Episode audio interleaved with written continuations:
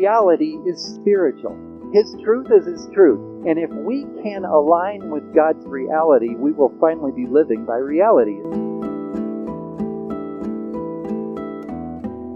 I got to start by reading you something um, that came home in my son's school bag this week. Um, I didn't really get the details. I'm assuming they were supposed to write about um, the best part of them. Is that, do you know? Is that what? Okay. So this is what jo- Jonah writes about the best part of him. The best part of me is my feet. I love my feet because they help me to serve the Lord. I like to walk to spread the word of God. I like to dance for the Lord. I like to play sports to win for God. I like to pick up trash to keep God's world nice and clean. I love to use my feet to praise the Lord Jesus. My feet are a blessing from God. when you see something like that, you know, I put that, you got an applause. I wish he'd heard that. Um, I don't put that out there just because it's cute. When I read that, I thought, when was the last time I was thankful for something like, thank you, God, for my feet? You know, right? It is awesome. It is so awesome. You see why Jesus says it's such as these get the are those that enter the kingdom of God. When you're thankful for your feet, you're ready for entry into the kingdom of God, right? Gotta love that. Okay, now I'm going to do one more fun thing. It's I think it's been a couple of weeks since I told a story about my amazing wife. So uh, we're going to have to do that. But there again, you know, there's a point to this. Okay, we're going to look at stories about God's nature this morning, and I want to illustrate something here. See, I could tell you that um, one of the reasons I'm married to one to the most amazing person in the world is because she loves to celebrate. It's just in her nature. She likes to celebrate people. Now, I could just tell you that, and you could go, okay, she loves to celebrate. Okay. But if I tell you a story, see, I'm going to share something just next, and you're going to see how you're going to get to see part of her glory, actually see it. So, when I first um, met her, we were working together on this assignment thing. And um, she, we were getting to be friends, just friends, right? Just friends. So we were, we never dated until after we were married, according to her. Um, so we were friends, and um, she comes and she says, and we were also friends with our, our boss. And she comes and she says, I'm going to throw a birthday party for Brian, our boss. And I said, Oh, is it his birthday? And she said, I have no idea. And she said, I said, I'm going to throw a birthday party for him. And I'm trying to catch I'm like, okay. It turned out to be a fabulous party, and we just totally honored him. Everybody had fun, and nobody had any idea when his birthday was. See, I've told you that story now. That's her glory. That's how um, Jonah turned nine on Friday. And so we just got finished with a 48 hour continuous non-stop birthday celebration. That's Sandra. Okay, so you see how I tell you these stories and you see into her nature. You see what God put in her. Isn't she awesome? okay, um, so we're uh, you know, we're going to do that a little bit with a story. We've been teaching on glory, we've been learning about God's glory and how His plan is that we are the carriers of His glory. That's how He's glorified in this place. And we're going to look at a story that I can, we can say that, but we're going to look at an encounter that shows us how His plan comes about to make us His glory. And we're going to see the nature of God in it. Okay? So you understand, we've already talked about, I have to put this out there. We've already talked about that God manifests his glory, see, in contrast to what is in this place, right? That's what's glorifying. So, in other words, he, he manifests opposite of this place. And we look and say, Ah, oh, I see the glory of God. So lately we've been going through, I'm going to show you this. Lately we've been going through Moses' story. So start with me at Exodus 33 and verse 15. You're going to recognize this quote. I've been saying it for like three weeks now because God won't release me on it. And this is this is Moses talking about he's having this conversation with God, saying, God, I'm, I'm out if your presence, if your glory isn't in this. I'm not in it either. I don't want anything to do with this calling if your glory's not in it. And he goes, and here he says, Then he said to him, This is Moses talking to God, If your presence does not go with us, do not bring us up from here. And he says, For how then will it be known that your people and I have found grace in your sight except you go with us? We're literally going to look at that, that one sentence. For how then will it be known? In other words, how will you be glorified if your presence doesn't go with us? We're going to look at that all morning, that one sentence. Okay? Okay, go with me to Acts 9. Here's our story. This is going to be our story this morning. You know this story. This is the story of Paul's calling. His, um, we often call it his conversion on the road, and I, I suppose it is. Um, we're going to see that he's already in the faith. I mean, he's already a Pharisee. Um, he's of the faith, just doesn't have his faith in Jesus. So I suppose conversion, maybe that's appropriate. Um, you know this story. This is Saul's encounter with glory, right? So let's answer this before we go any further because we've been doing this for weeks. I know you have this now. How are we transformed?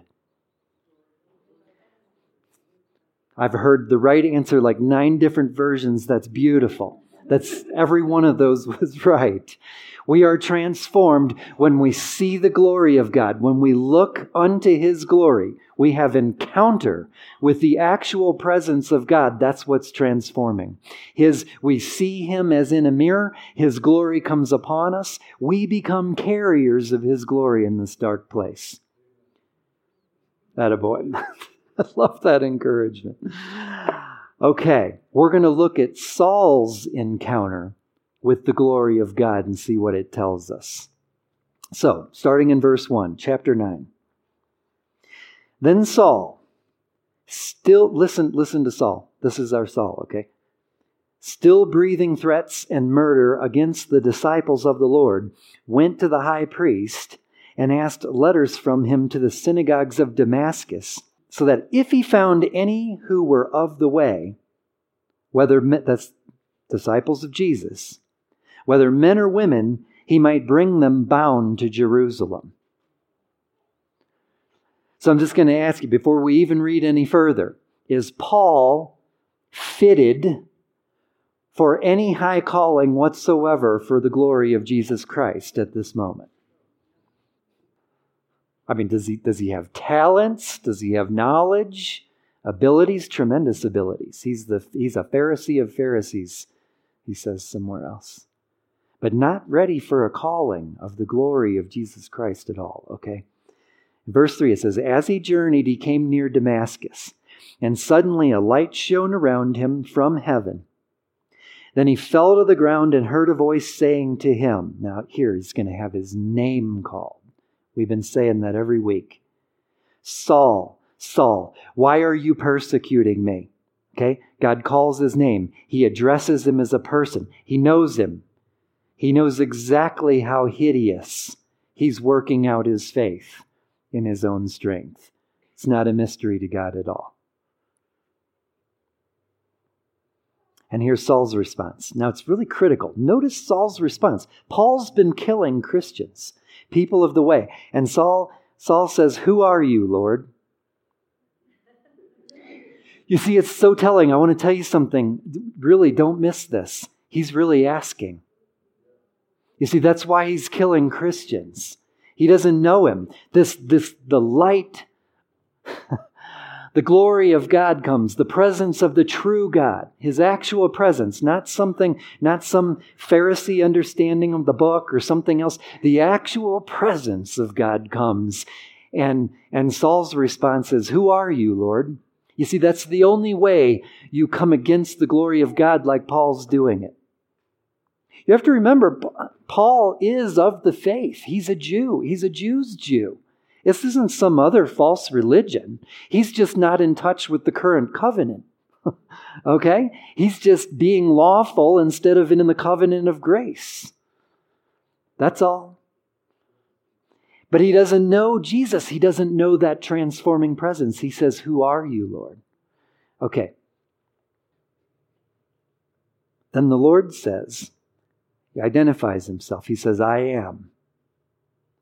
I am Jesus, whom you're persecuting. It is hard for you to kick against the goads. Now, look, we read these stories, and it's really easy to leave it like as a story in the past or something and not realize that God is actually telling us something about his nature, about how we relate to him, no matter where you're reading in the Word, okay? So let me make this really real. You do understand that we still do this.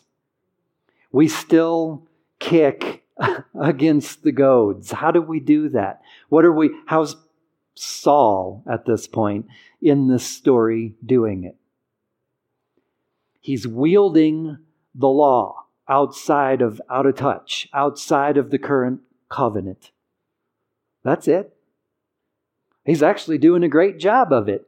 He's zealous for God. He's zealous for the law. He's wielding it outside of the covenant of grace. That's how he kicks against the goads.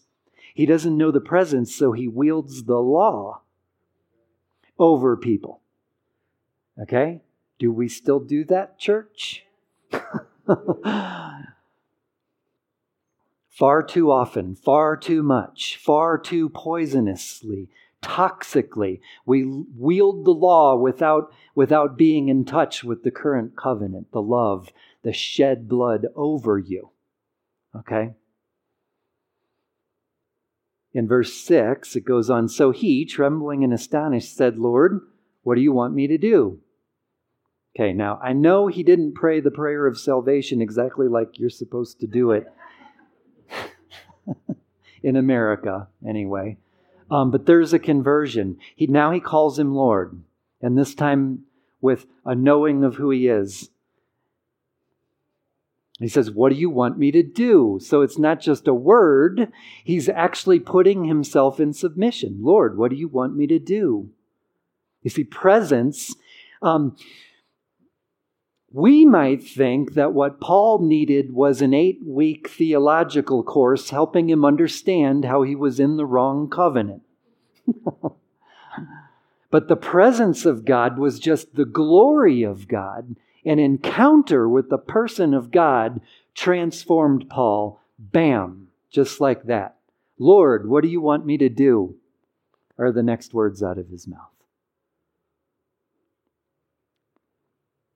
no Bible college, or I'm not ripping on Bible college. Go to Bible college. It's wonderful. But I'm just saying the presence of God is what's transformational, like we've been talking about for weeks. Now, look, listen to what the Lord says. And I want to tell you what the Lord says next is what the Lord says all the time. He says this to you today, He's, he's going to say this to you tomorrow.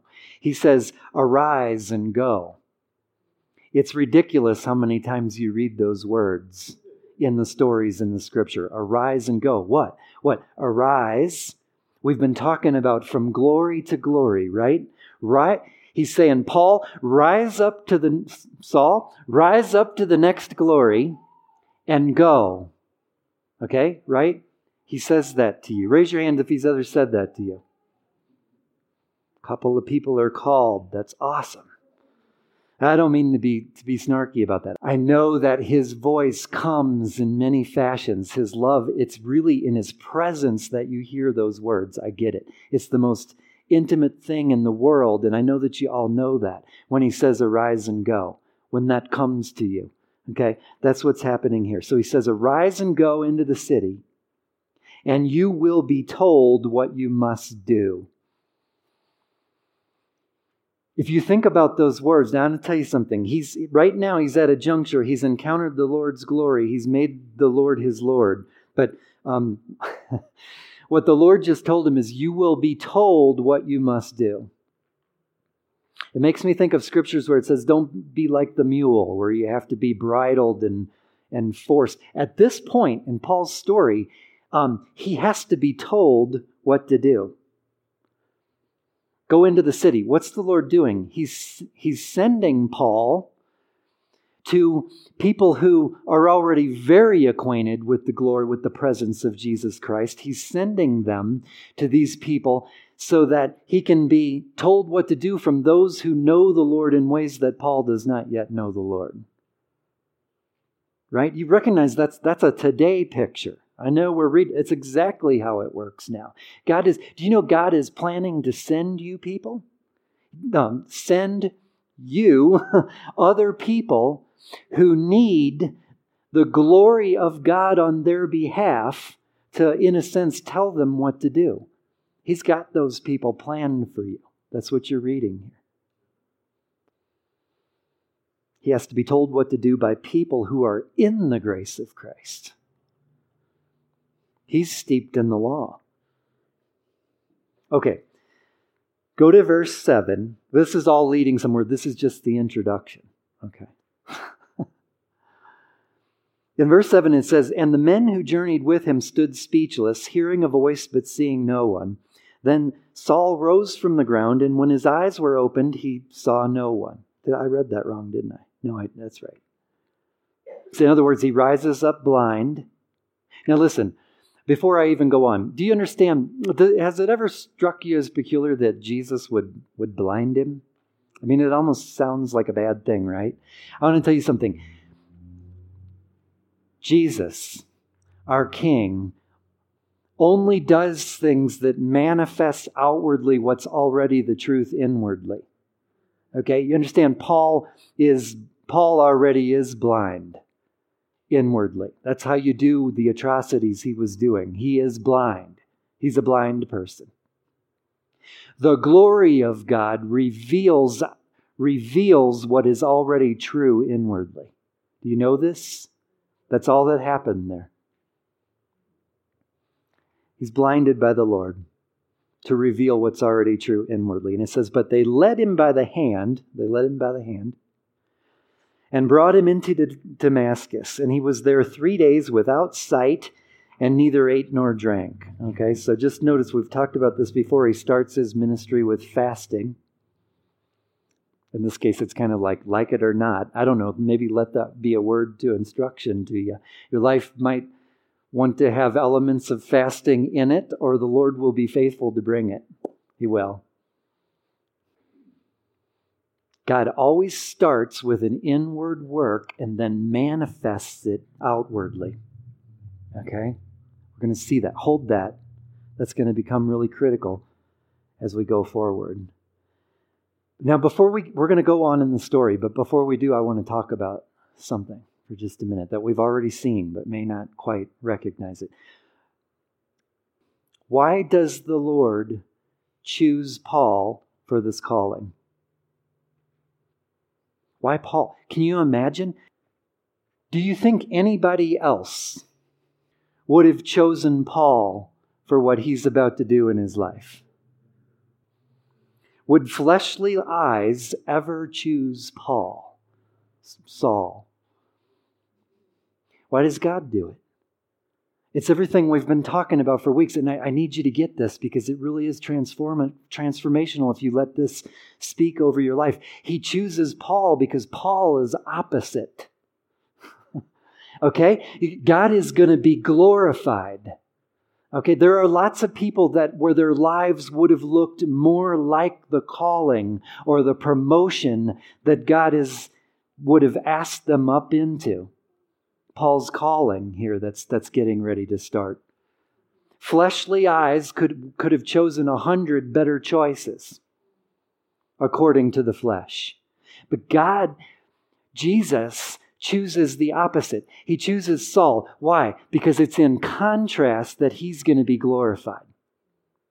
Or else, how, Lord? See, if you don't go with us, if your glory is not what's in it, if your glory is not what's seen, then how else are people going to look and say that my that your people and I have found grace in your sight, and it is your glory that's doing this.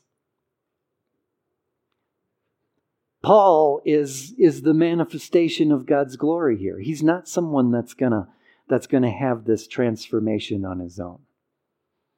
Does that make sense? Now let that speak over. It's to get, I promise, it's to get more and more powerful as we move forward, but let that speak over your life. Um, is anybody in the room being called into something right now where you're thinking, oh my gosh, I'm like the opposite of, um, I'm so unqualified for that? Is it okay if I pick on you? Started conversations with Carol uh, six months ago or something like longer. Probably something like that. And uh, her instant was like, she's telling me, I'm not a leader. I'm like, perfect. No wonder the Lord's calling you to lead this. The glory is going to be manifest in that, right? Saying, I'm not qualified. I'm like, awesome. I knew God was showing me that in prayer. You're perfect for this. You see, because it's not about it's not about our abilities. It's about Him being glorified. He's going to be glorified in this ministry. I'm absolutely confident that this is going to be the most glorious thing. I can't wait to see how many lives this blesses. Because she says, I'm not qualified. It's okay. Jesus is. You see, it's, it's always opposite. You see, the person who's healed of much, wounded, broken mess, and, and, and Jesus heals, I'm to tell you something. That's, that's a calling to healing ministry.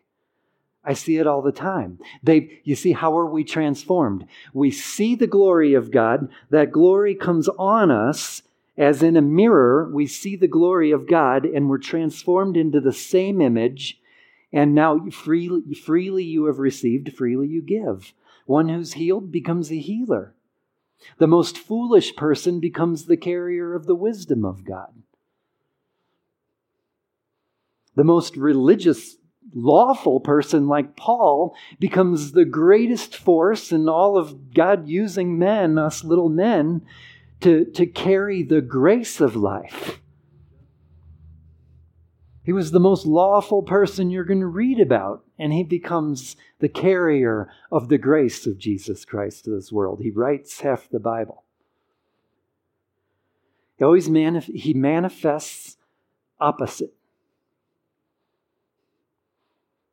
Our fleshly eyes would pick the wrong person every time.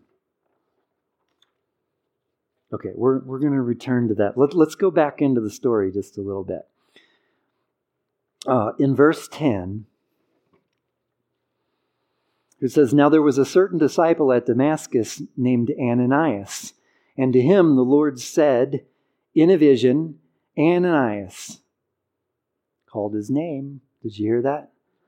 And he said, here I am, Lord. And the Lord said to him, Arise and go. Sound familiar? Right? I got another glory for you, Ananias. Arise and go. Go to the street called Straight and inquire at the house of Judas for one called Saul of Tarsus. For behold, he is praying. So Judas is praying. Judas is an, an intercessor, I think for he's praying. And in a vision, he has seen a man named Ananias. In other words, I've given him a vision too that he sees you coming in to put his hand on him so that he might receive sight. Okay, now listen to this. I really we're going to return to some of that, but I want you to really focus on Ananias's answer here. Okay? Ananias is a friend of God. He's having a conversation. Do you see that? And Ananias answers the Lord and says, I have heard from many about this man. So he's heard about Saul. How much harm he has done to your saints in Jerusalem. And here he has authority from the chief priest to bind all who call on your name. So, Ananias sees Saul in the natural, right? He's being kind of uh, contrary to God, right? He's going, so the Lord's saying, Go and heal this guy because I got plans for him. And Ananias says, do you, do you know who he is? Have you heard about him? right? According to the way we look, like we were doing this morning, we put up qualifications, right? God says, I'm going to promote this man. And we look at the list of qualifications and get out our measuring tape and start going, hmm, I don't know. In other words, look, I, I want us to see this clearly. Ananias says, Do you know who Saul is? Is basically what he's saying. And first of all, God says, Who? Because God's thinking Paul. Okay? So it start look, I'm just saying the conversation has got to be something like that. Do you know who do you know who Saul is? Who? I don't know Saul. I know Paul. Okay? And Ananias says, Do you know what he does? And he says, I'm confused. I don't know what we're talking about. See, that the blood is already covering Saul. God has already declared things about Saul. He can't even figure out what this conversation with Ananias is about. Ananias sees things, you know, I can just picture this scene where God is sitting in the God is sitting there at his throne talking with Ananias and and Ananias says, "Do you know these atrocities that he's doing?" So Jesus says, "Bring me all the scrolls, everything that's recorded on Paul." and he spreads them out and he says, um, he looks at them and he says, um, I don't see what you're talking about, Ananias. I don't have anything like that in my recordings here. I've got a couple of scrolls that are completely splattered with blood. I can't read the I can't read the words on them anymore. But you see, Jesus is Jesus can't even track with Ananias's conversation. Do you know what he does? I have no idea. I don't have any recording like that on Paul. There's nothing like that recorded here. What are you talking about? Jesus has it covered. See, but Ananias is all too quick to go, he's, he's resisting the call. God wants him to participate in the glory. He's saying, Go heal this guy. I've got something wonderful for you to do. And Ananias is like, Do you know this guy? And Jesus says, How do you know what I've declared over Paul? How do you know what's already true because I've declared it? Are you questioning my calling on him?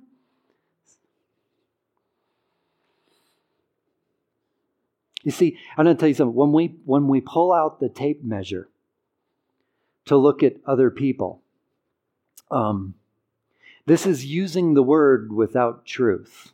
Okay? In other words, you're in the wrong covenant. You missed the age that you're in, like Saul was doing. Saul was slaughtering people because they didn't fit the measuring tape.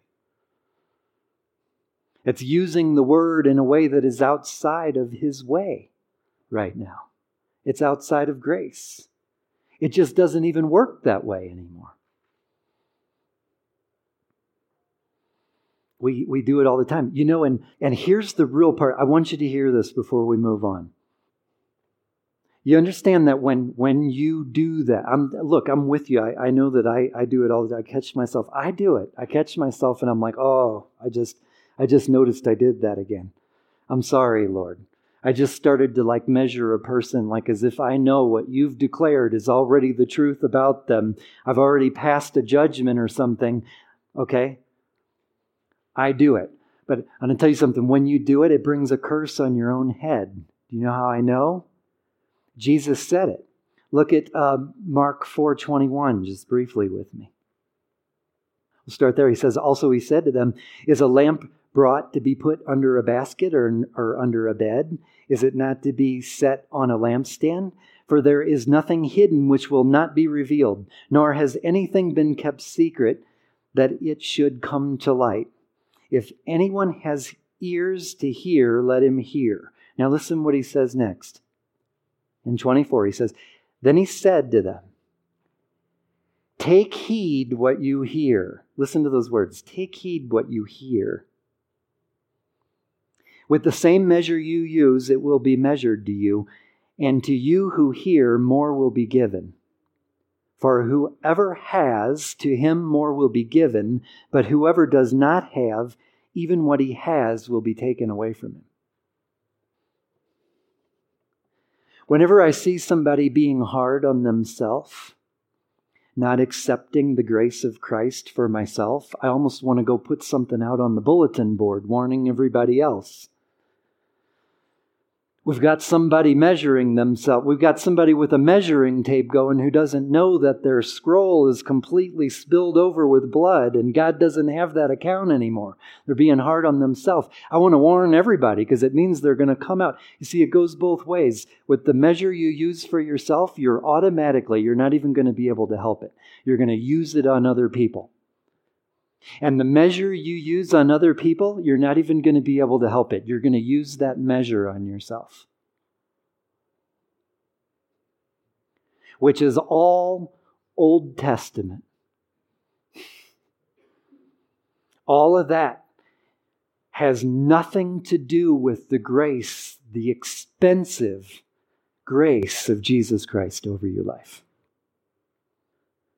When we measure people up to the, to the vision of what we think it should look like to be worthy of the high calling, we will land in foolishness every time because our eyes will not, our fleshly eyes will not be able to tell us what God has spoken about someone's calling. It'll never work. It never does. You won't read a single story in here where the person's life looked like what he was calling them into. Last week we talked about Jacob right? He went from supplanter, the one who has to do everything in your own flesh, your own strength, work for everything you've been given by the sweat of your brow. You got to get ahead. You have to cheat or do anything that's required. Supplanter, and God says, I. He has an encounter, transforming encounter with the glory of God, and God says, You're Israel. Here, Saul has this encounter, and he says, You're not Saul, you're Paul. You, do you understand? Okay, this is so good. I'm thinking. Do you understand his name is after King Saul, right? It's, in other words, it's literally the same story. And he would be brutally aware of this. He's a Jew's Jew, he's a Pharisee of Pharisees. He would know that he is named after King, you know, that his name is King Saul. That, that, and who was King Saul? King Saul was the epitome of the one who tried to do everything in his own strength, who, in order to stay glorified, tried to keep others down. Okay? And what does he transform him into? He transforms him into the one who, who gives the grace of Christ into people's lives so that they're transformed, transfigured into their high callings in Jesus Christ. He ever goes around promoting everyone he ever encounters for the rest of his life. He never goes back to being one that wants to wield the law in a religious lawfulness over people's heads. He never goes back to that. He becomes the greatest purveyor of promotional grace, the glory of God over other people's lives for the rest of his life. You know, the, um, oh, this is so good. Okay.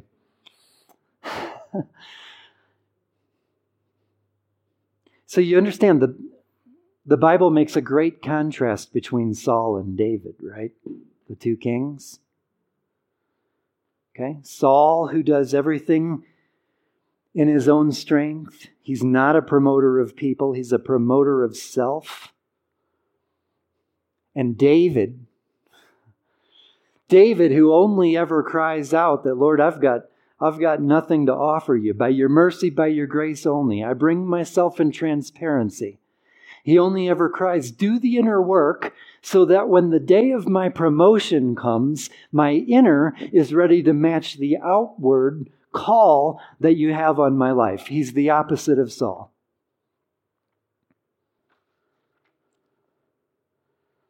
You know how you know if you're a David or a, a Saul or a picker of David's or Saul's?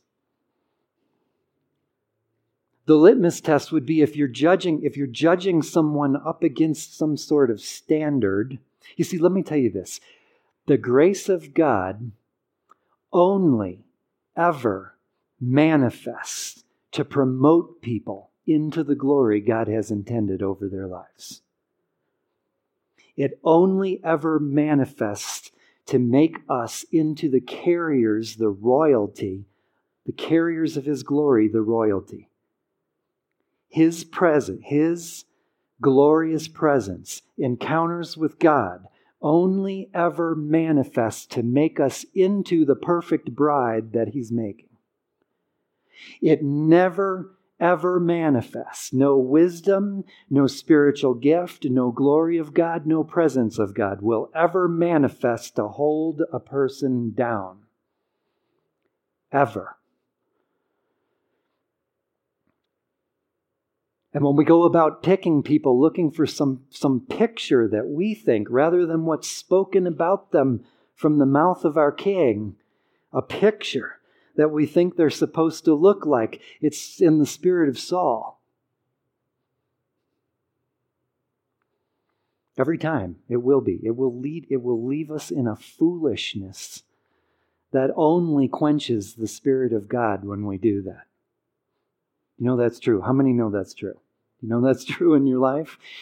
Who in here has been promoted beyond something you were ever capable of or worthy of or righteous enough without the, the blood of Christ spilled all over you to have what God wanted to give you?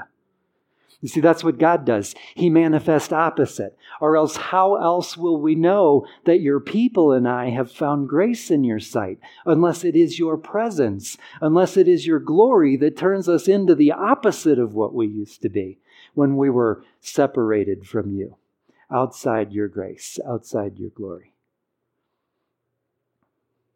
He manifests opposite. Why? Because he's going to be glorified.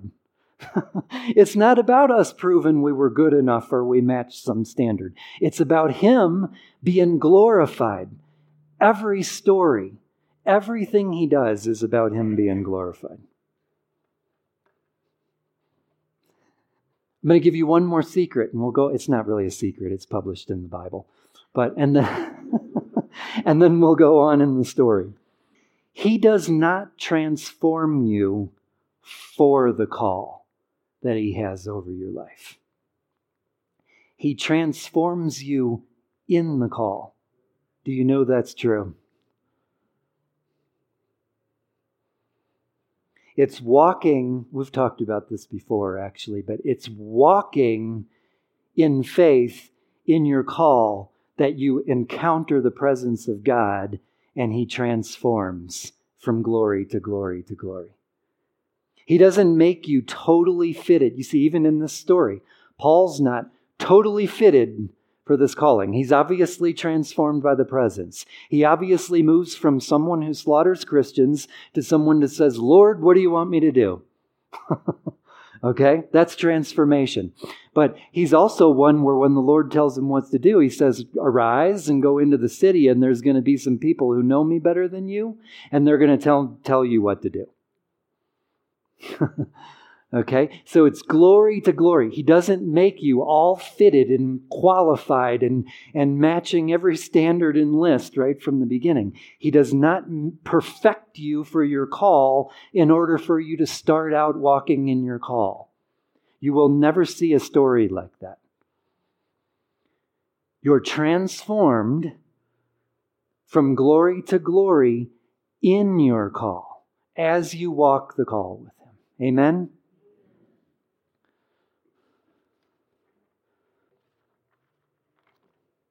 Okay, I'm not going to get to all of this, so let me see. I'm, some Sunday I'm going to do it. I'm going to I'm I'm going to go I have a dream. I'm going to go all the way from start to finish.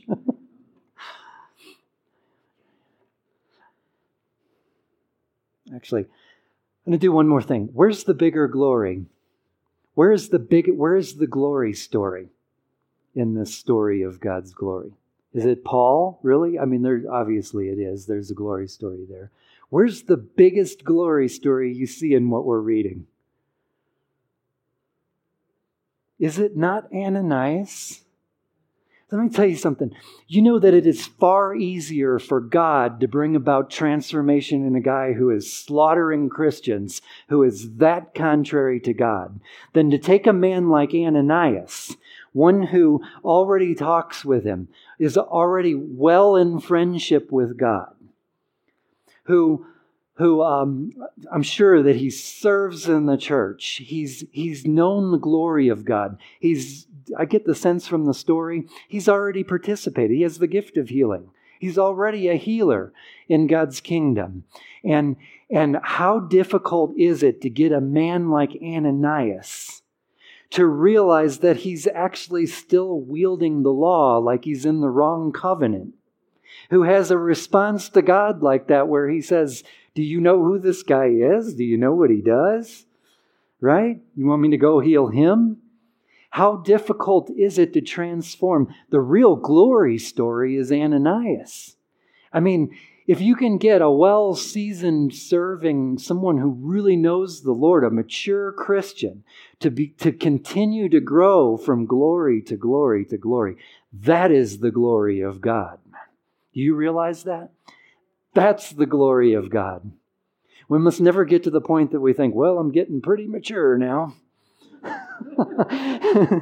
it just means it's getting more difficult for God to bust in to get you to the next glory because He's got glories planned for you. Your glory.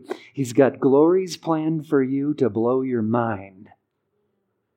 You haven't seen anything yet for what God's got planned over your life. You haven't seen anything.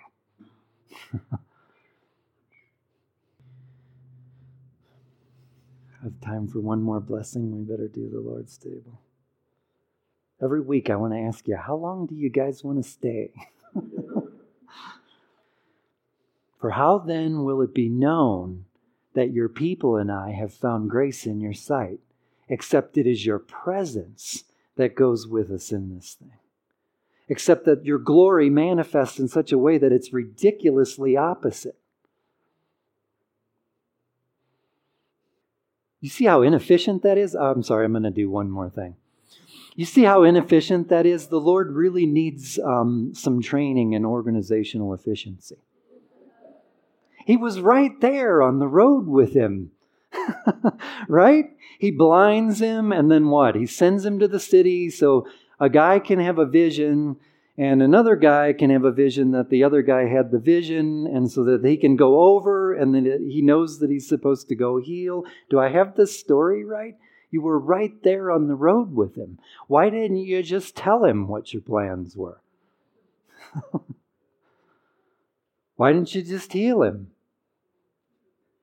Say again.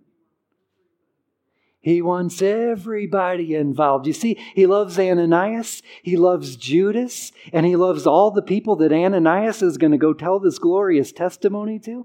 And he loves all the people that Judas, is that the one I didn't say, is going to go tell all this glorious testimony to. His glory, you see, he's not about efficiency. He's about the manifestation of his glory. He's about making us all together until we all reach the fullness of the stature of Jesus Christ. Together. Did you notice that this says, where is it? For how then will it be known that your people and I have found grace in your sight, except you go with us? It doesn't say except, Moses doesn't say except you go with me. He's going to speak in the body. I'm telling you, if God's giving you visions, if He's asking you to step out and pray for somebody who needs it, if He's if He's given you things that you're supposed to be doing and you're not going to do it, I'm just going to do a little spanking here. I don't want this to turn all negative, but you're stealing from us. We need you to be obedient. We need you to go. Did He give you a little prompt and you're kind of like, mm, I don't know. Just go, go, arise and go because we're waiting for you. We need that healing that He gave you to bring to us. Amen? Do you believe that, or am I up here? Do you believe that? Okay.